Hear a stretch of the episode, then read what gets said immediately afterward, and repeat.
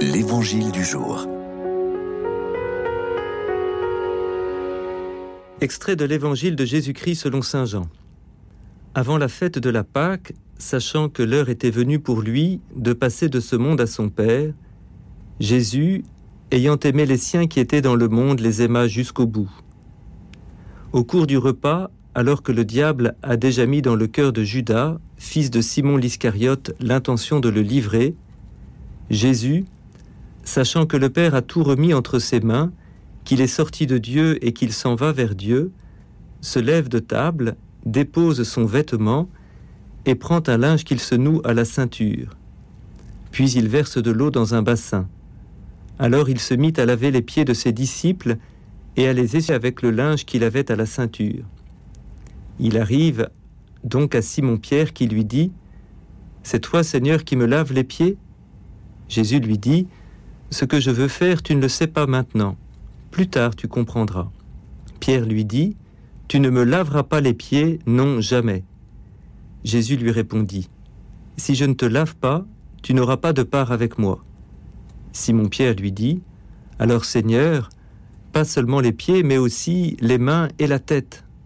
Jésus lui dit, Quand on vient de prendre un bain, on n'a pas besoin de se laver sinon les pieds on est pur tout entier. Vous-même, vous êtes pur, mais non pas tous. Il savait bien qui allait le livrer, et c'est pourquoi il disait, Vous n'êtes pas tous purs.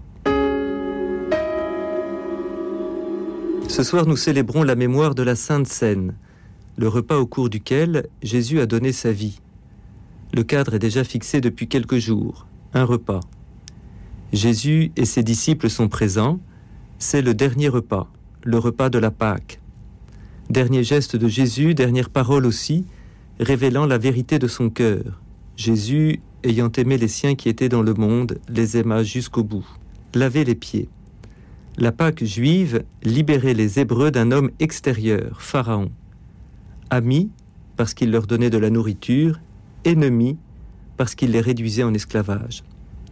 Cette Pâque, cette dernière, charnière, source d'une alliance nouvelle et éternelle, libère l'homme du péché. L'homme est de mèche avec son péché qu'il aime et déteste tout à la fois. Nous faisons mémoire de l'engagement de Dieu lui-même qui prend la place de l'esclave et du pécheur pour le libérer.